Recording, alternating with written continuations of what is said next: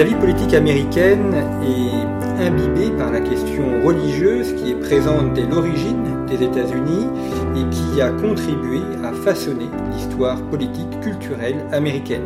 On pense bien évidemment au billet américain avec l'inscription In God We Trust, nous croyons en Dieu, qui euh, serait euh, impensable dans la République française qui a une autre conception de la laïcité. Pour autant, les États-Unis se voient comme un pays laïque et on voit qu'ainsi il y a deux visions, deux différences, différentes manières de vivre la question de la laïcité, de vivre également le rapport à la vie religieuse. Et puis, il y a aussi des grandes figures américaines qui ont porté cette question euh, spirituelle. On pense à Billy Graham, par exemple, qui a été un des prédicateurs américains importants et qui a rencontré quasiment tous les présidents américains depuis la fin de, la Seconde Guerre mondiale. Et puis, il y a également le rôle de la religion dans l'influence américaine, notamment les mouvements évangéliques en Amérique latine et en Afrique.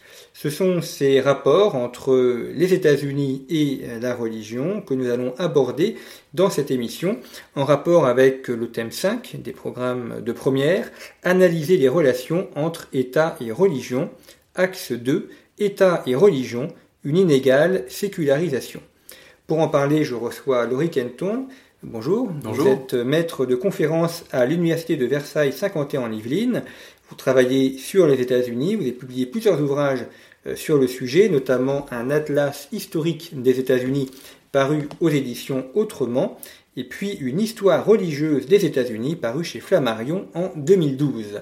Et euh, justement, il y a euh, effectivement une, histoire religieuse américaine avec une, imbrication qui semble être rattachée depuis l'origine des États-Unis. C'est d'ailleurs fait commémorer tous les, tous, les ans avec le, sacrifice de la dinde, et dinde d'ailleurs qui est gracié aussi par le président américain.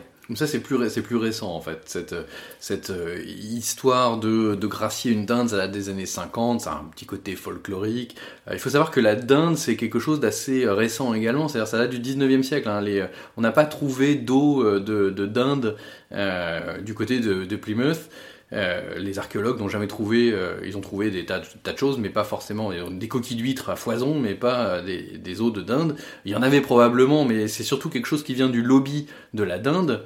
Euh, dans les années 1870-80. Donc on a essayé de d'historiciser le, le, fait de, de, manger de la dinde à Thanksgiving et euh, force est de constater que ça a plutôt bien marché puisque même nous maintenant on, on se pique de faire Thanksgiving euh, et d'avoir de, la dinde. Alors, c'est pas encore au niveau d'Halloween euh, il y a quelques années, mais enfin, ce sont des choses dont on parle, notamment parce que c'est dans toutes les séries, les films, etc. Donc ça devient une partie de notre paysage. Donc c'est pas une question religieuse, mais une question économique, cette histoire de, dinde de, Thanksgiving. En tout cas qui a, ah, qui a été formé euh, finalement assez récemment. Oui, il y a, y a, quelque chose de, de, très, euh, de très économique là-dedans, mais euh, Thanksgiving garde une dimension qui est une dimension sacrée. C'est ça qui fait sa, la popularité de cette fête-là, qui est une fête qui est finalement plus populaire que Noël. Noël, c'est un petit peu l'anti-Thanksgiving, c'est-à-dire que Noël, c'est la, la, fête commerciale. C'est la fête où il y a une débauche de publicité, de consumérisme qui écœure un petit peu certains, et donc la saison de Noël, la saison du shopping de Noël, traditionnellement, euh, commence après Thanksgiving. Donc c'est pour ça qu'on a le Black Friday maintenant que nous avons euh, joyeusement importé sans trop savoir à quoi ça correspondait. Le Black Friday, c'est le lendemain de Thanksgiving, c'est-à-dire qu'on garde la pureté de cette fête qui est une fête essentiellement du partage et de, euh, bah, de rendre grâce à Dieu d'avoir permis aux premiers pèlerins de Plymouth d'avoir survécu leur premier hiver. C'est ça l'essence de, Thanksgiving, c'est le fait, c'est la gratitude. Euh, et Noël, derrière, c'est euh, autre chose. On n'est plus du tout dans un Noël religieux, dans un Noël consumériste. Euh, et donc, bon, c'est moins, c'est moins populaire. Parce qu'il y a les fêtes à cadeaux et les fêtes sans cadeaux. Les fêtes à cadeaux sont des fêtes qui sont moins populaires par leur nature même. Alors, autre élément de la présence du religieux dans la, vie civile américaine, euh, le fait que le président euh, nouvellement élu ou intronisé euh, prête serment sur la Bible. Oui, il y a toute une, toute une série de, de, petits symboles comme ça, de rituels, mais qui n'ont pas de, une, véritable, une véritable dimension religieuse, une véritable dimension sacrée. Donc on est vraiment dans une dimension qui est plus symbolique, folklorique, euh, rituel. Il n'y a pas d'obligation de prêter serment sur une Bible ou une Torah ou peu importe. On peut choisir ce que l'on veut. Euh, les quelques représentants euh, musulmans prêtent serment sur un Coran. Le Keith Ellison, par exemple, qui était représentant du, du Minnesota musulman, avait prêté serment sur un Coran, mais pas n'importe lequel, le Coran de Thomas Jefferson, donc sur son le livre de sa foi, mais quelque chose qui est ancré dans l'histoire des États-Unis euh, chez un des, euh, pères fondateurs. Donc il y a une volonté d'inscrire cela dans quelque chose qui est plus historique qu'une une foi. Euh, et on peut ne pas, si on n'a pas de, religion, on peut ne pas prêter serment sur la, la Bible ou que sais-je encore.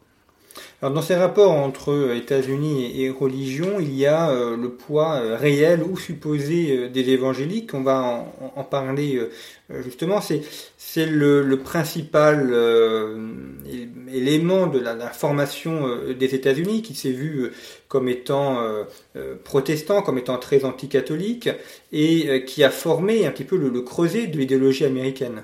Alors, c'est une histoire qui est assez longue et qui se transforme doucement. C'est-à-dire qu'il n'y a pas forcément de grande rupture qui nous permet de dire ah là il y a un changement.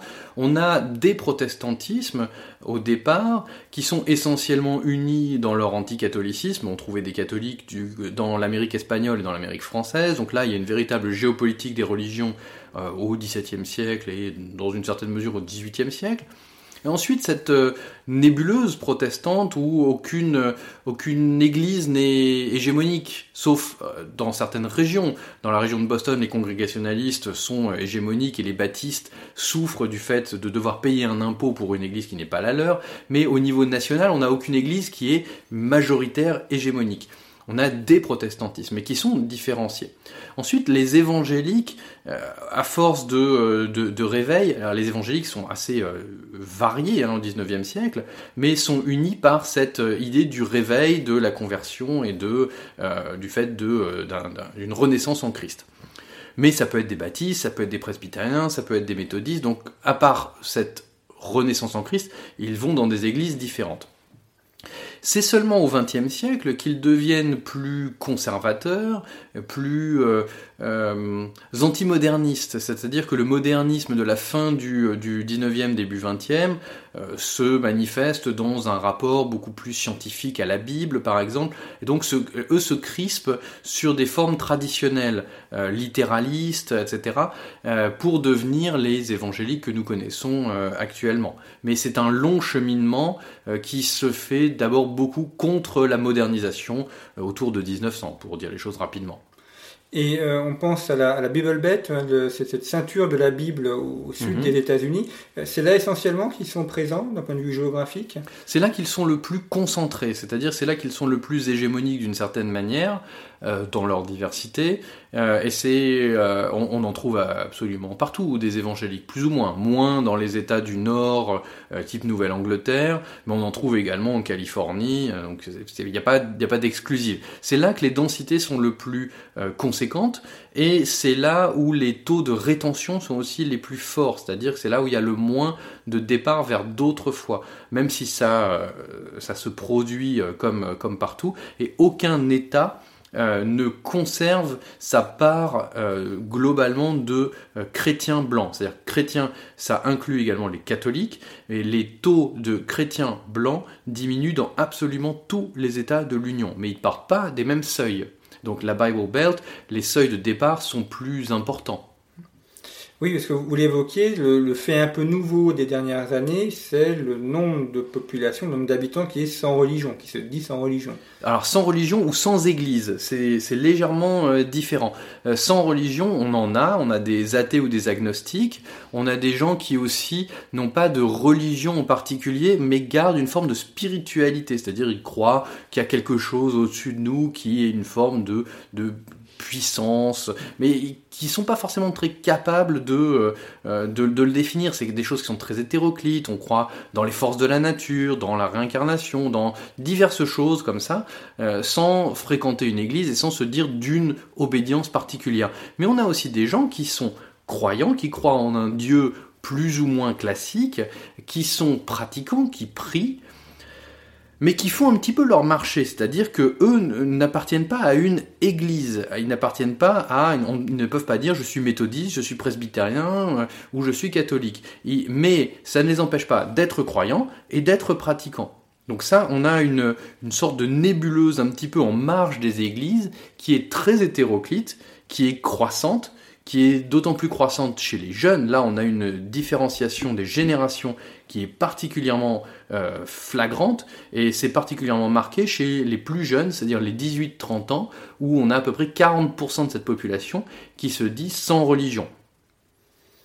Et ces évangéliques, est-ce qu'ils ont un, poids euh, politique réel? On, on, les a vus comme étant ceux qui ont permis l'élection de George W. Bush. Est-ce que est-ce que c'est vrai ou est-ce que c'est euh, une erreur de jugement? Non, c'est exact. Ils ont en réalité un poids politique qui est disproportionné par rapport à leur poids démographique décroissant. Donc on a deux réalités. La première réalité, celle que j'ai, euh, euh, celle à laquelle j'ai fait allusion tout de suite là, c'est que les évangéliques, comme les, les catholiques non hispaniques, décroissent. le taux de catholiques reste stable avec l'apport des hispaniques en réalité. Donc c'est quelque chose qui est un petit peu une stabilité en trompe-l'œil. Donc on a une décroissance des évangéliques. Et en même temps, quand on regarde les sondages sortis des urnes, on se rend compte qu'ils sont toujours beaucoup plus nombreux dans les urnes que leur population dans l'État. Par exemple, ils vont être 15% de tel État, et le jour de l'élection, ils vont être 30% des votants. Et donc, comme ils votent euh, républicains à peu près dans des rapports de 80 à 20, ça va être un appoint pour les républicains qui est absolument vital, considérable. Ce sont des gens qui, sont, qui ont un sens civique très développé. Ils vont voter, ils vont pas être abstentionnistes, alors que les sans religion et les sans église sont beaucoup plus abstentionnistes. Ils sont beaucoup plus démocrates aussi. Donc pour les démocrates, c'est un, un électorat qui est très difficile à mobiliser. Euh, on ne sait pas où ils sont le dimanche à 11h. Les évangéliques, on sait où ils sont le dimanche à 11h. Donc pour les atteindre, c'est beaucoup moins compliqué. Et non seulement ils ont un sens civique qui est beaucoup plus développé, mais ils ont également une capacité d'entraînement, c'est-à-dire que ce sont des évangéliques qui vont porter la bonne nouvelle religieuse, mais également politique, c'est-à-dire que eux vont voter et ils vont faire voter. Ils vont, euh, c'est très américain. On a également des, bénévoles en France qui font énormément de travail politique, ça c'est pas du tout. Euh, mais aux États-Unis, il va y avoir cet esprit évangélique qui va les pousser à euh, donner de leur temps libre pour faire voter euh, pour des candidats qui partagent leurs idées, notamment par exemple contre l'avortement ou ce genre de choses. Il va falloir voter pour tel et contre un tel. Euh, l'autre aspect, c'est aussi le, poids relatif grandissant des catholiques. lorsque les États-Unis se sont formés ils se sont formés en, opposition euh, au mouvement catholique. D'ailleurs, la plupart des protestants, enfin, des populations étaient euh, protestantes. Et aujourd'hui, c'est l'une des, des, familles spirituelles les plus importantes. Alors oui et non, c'est-à-dire que l'avantage d'une certaine manière intrinsèque du catholicisme, c'est d'être catholique, c'est-à-dire d'être un, alors que le protestantisme est par nature éclaté. Les, presbytériens d'un côté, les baptistes de l'autre, les méthodistes encore ailleurs, évangéliques, non évangéliques. Donc de ce point de vue-là, on a trois grandes familles. On a les, catholiques, on a les évangéliques et on a ce qu'on appelle les mainline protestants, qui sont les protestants en réalité non évangéliques qui sont ce qu'on trouvait dans les années, euh, jusqu'aux années 50-60, qui était le protestantisme un petit peu standard qui est déclinant, vieillissant, et qui a perdu beaucoup euh, au profit euh, des évangéliques. Donc on a trois familles, mais deux de ces familles sont protestants. Donc si on ajoute euh, les deux familles protestantes, on est au-dessus des catholiques. Le, catholicisme a, une, une, stabilité qui est, comme je disais tout à l'heure, en trompe-l'œil. Il y a de moins en moins de catholiques blancs. Et encore, là, il y a des variations géographiques. Euh, les scandales récents ont eu un impact très négatif sur le nombre de, membres, notamment dans des endroits comme la Pennsylvanie.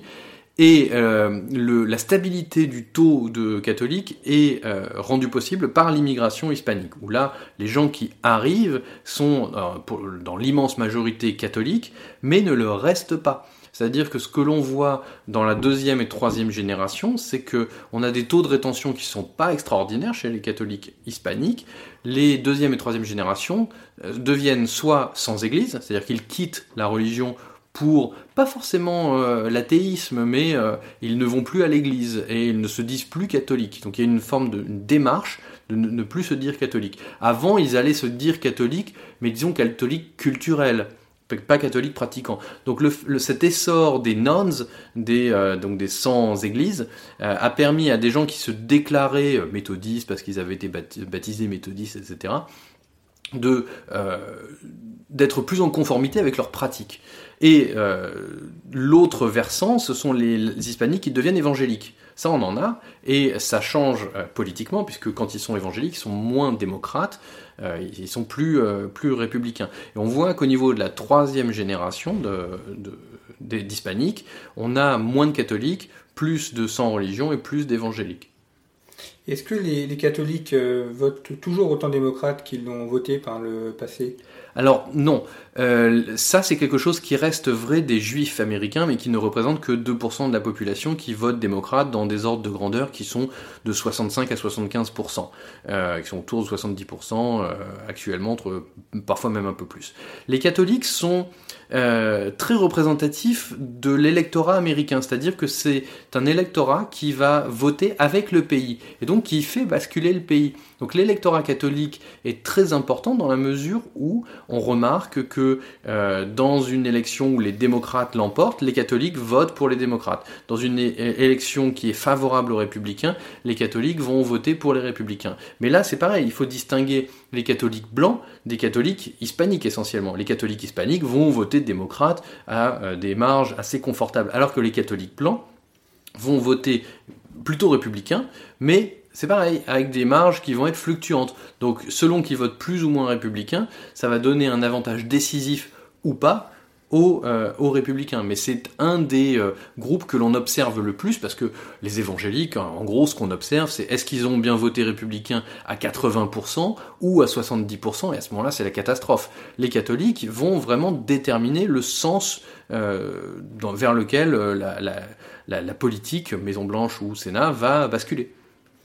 Alors j'ai cité en introduction de cette émission euh, Billy Graham, qui est l'un des, prédicateurs euh, célèbres américains, parce qu'il s'est fait connaître par sa prédication à la télévision. Il a également créé une fondation euh, qui est à la fois religieuse et humanitaire, et puis il a été le, conseiller ou l'ami d'un certain nombre de présidents. C'est un petit peu la figure aussi de ce rapport entre la vie politique et la vie religieuse.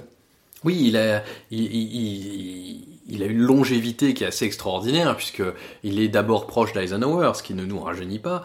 Euh, et euh, il est mort euh, l'année dernière, je crois, à 99 ans. donc, il avait, parmi ses titres de gloire, été celui qui avait ramené George W. Bush à la foi et en avait fait un évangélique. Il avait été très proche de Nixon, ce qu'il avait regretté d'ailleurs. Et il avait regretté cette trop grande proximité avec le politique qui, euh, estimait-il, l'avait un petit peu éloigné euh, euh, de, de, sa véritable mission de, de, prédicateur.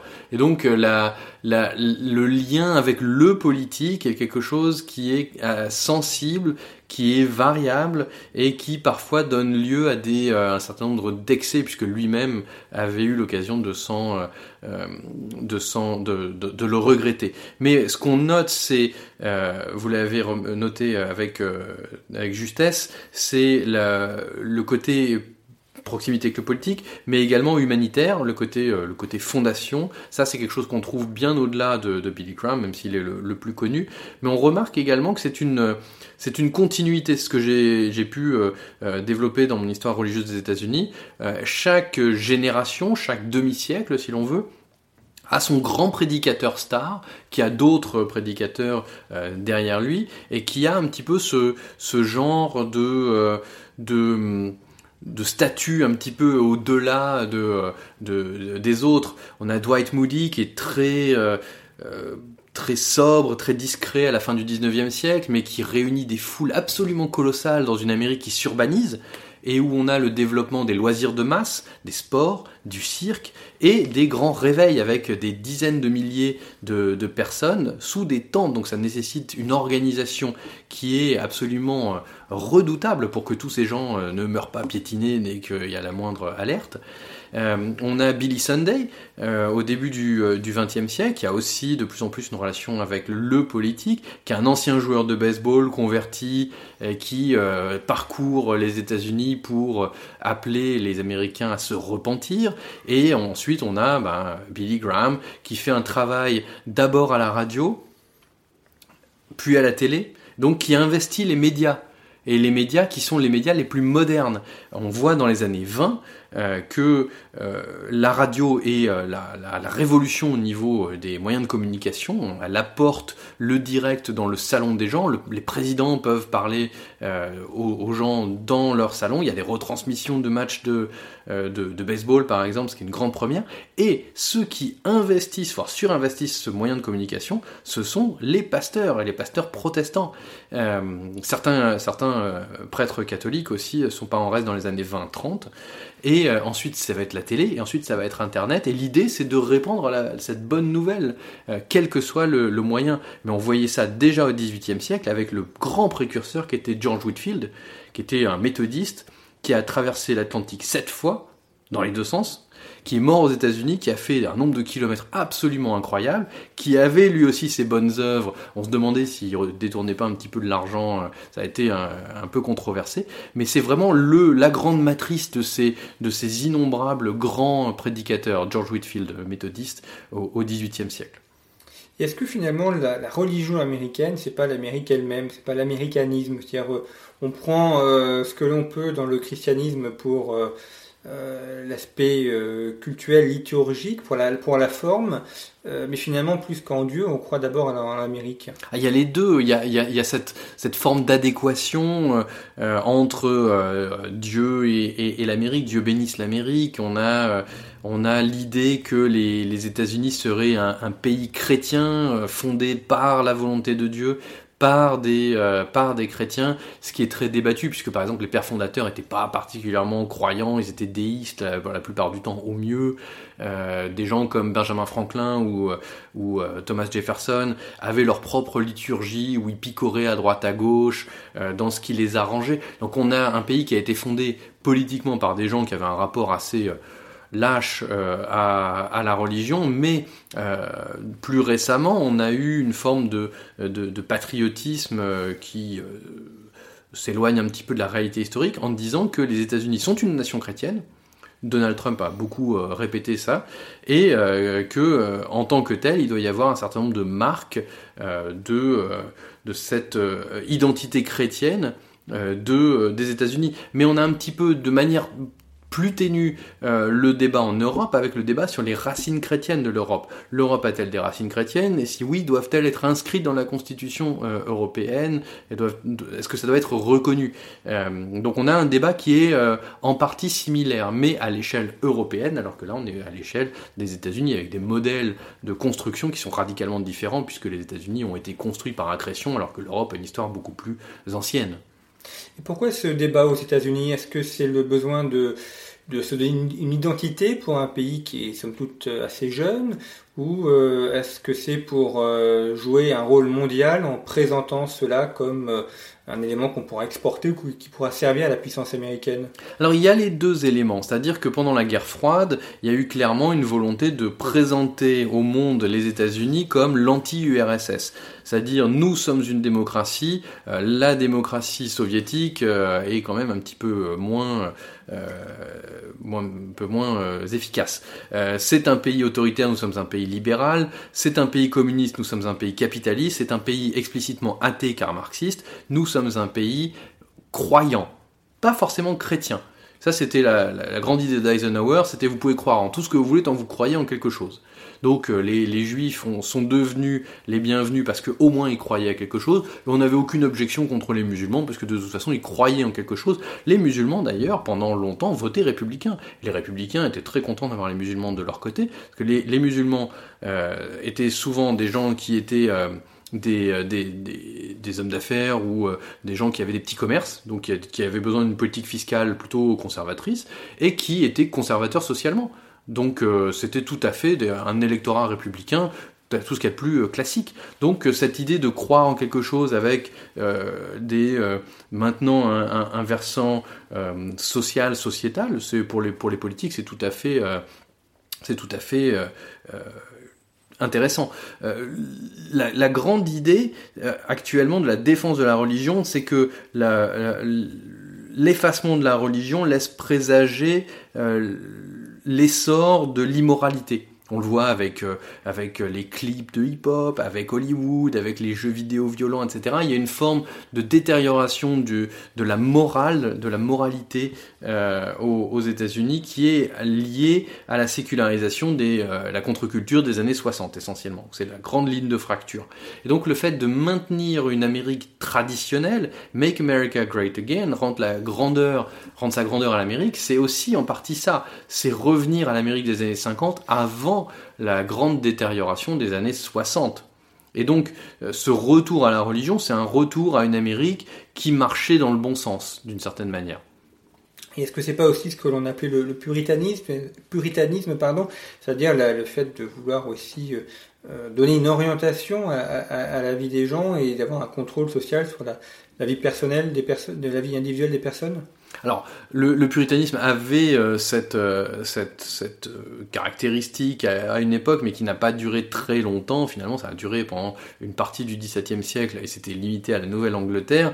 Le, plus intéressant dans le puritanisme, c'est plutôt la volonté d'en revenir. En fait, c'est une forme de super protestantisme. Le protestantisme veut purifier le catholicisme qu'il estime, qu'il estime s'être perdu dans les inventions humaines, le puritanisme veut nettoyer le protestantisme de euh, ses impuretés restantes.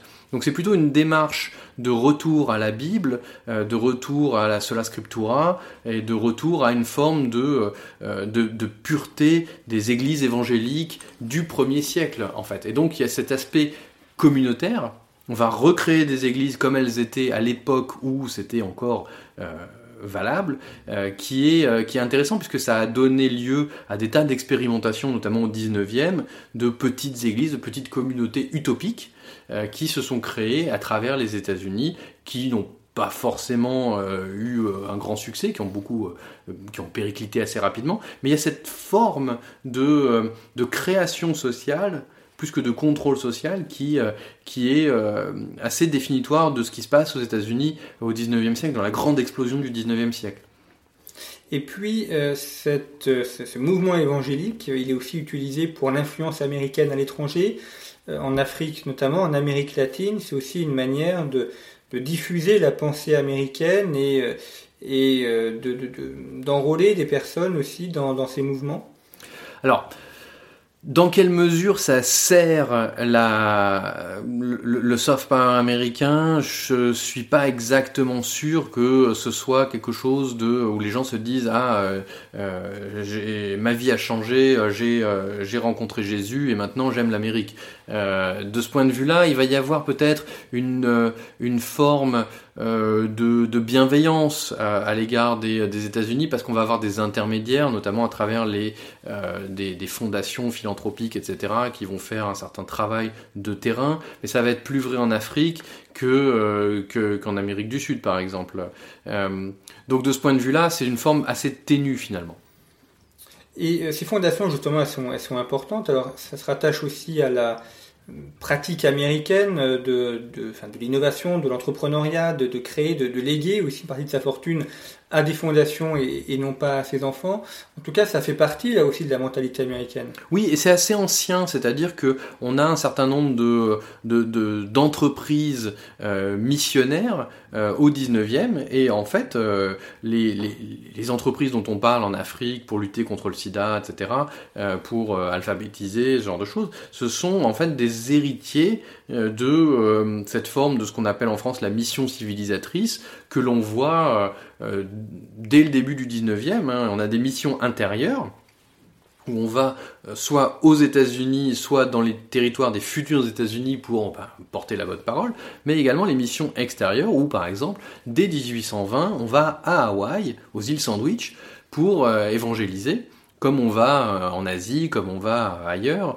et il y a cette volonté d'évangéliser, d'apporter la bonne nouvelle qui est finalement dès l'origine, quoi, dès le premier siècle. Donc on est dans cette continuité et ça se greffe sur ce que vous avez évoqué sur la, la philanthropie que l'on trouve beaucoup avec les grandes figures Carnegie, etc. à la fin du, du, du 19e, début 20e.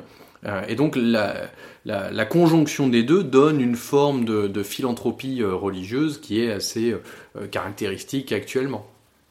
Bien, merci beaucoup, Laurent Kenton, d'avoir évoqué avec nous ces rapports entre États-Unis et, religion, des rapports qui montrent aussi les différences culturelles qu'il peut y avoir avec la France. Je vous renvoie à deux autres émissions sur le même thème, une avec Emmanuel Tawil consacrée à la laïcité en France, l'histoire de la laïcité en France, et une autre de Jean-François Mortou sur Byzance et euh, la, religion, donc à, Byzance. Et puis, euh, je cite donc deux, de vos ouvrages, pardon, Atlas historique des États-Unis, paru chez Autrement, et euh, une histoire religieuse des États-Unis, paru chez Flammarion. Et puis, vous pouvez retrouver nos autres émissions sur le site de Conflit et Conflit en kiosque au mois de juillet avec un dossier consacré à la géopolitique des migrations.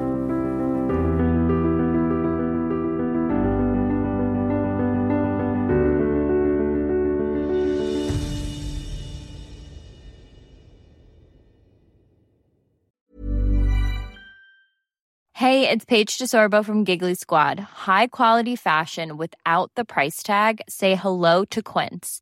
I'm snagging high-end essentials like cozy cashmere sweaters, sleek leather jackets, fine jewelry, and so much more. With Quince being 50 to 80% less than similar brands. And they partner with factories that prioritize safe, ethical, and responsible manufacturing. I love that. Luxury quality within reach. Go to quince.com slash style to get free shipping and 365 day returns on your next order. Quince.com slash style.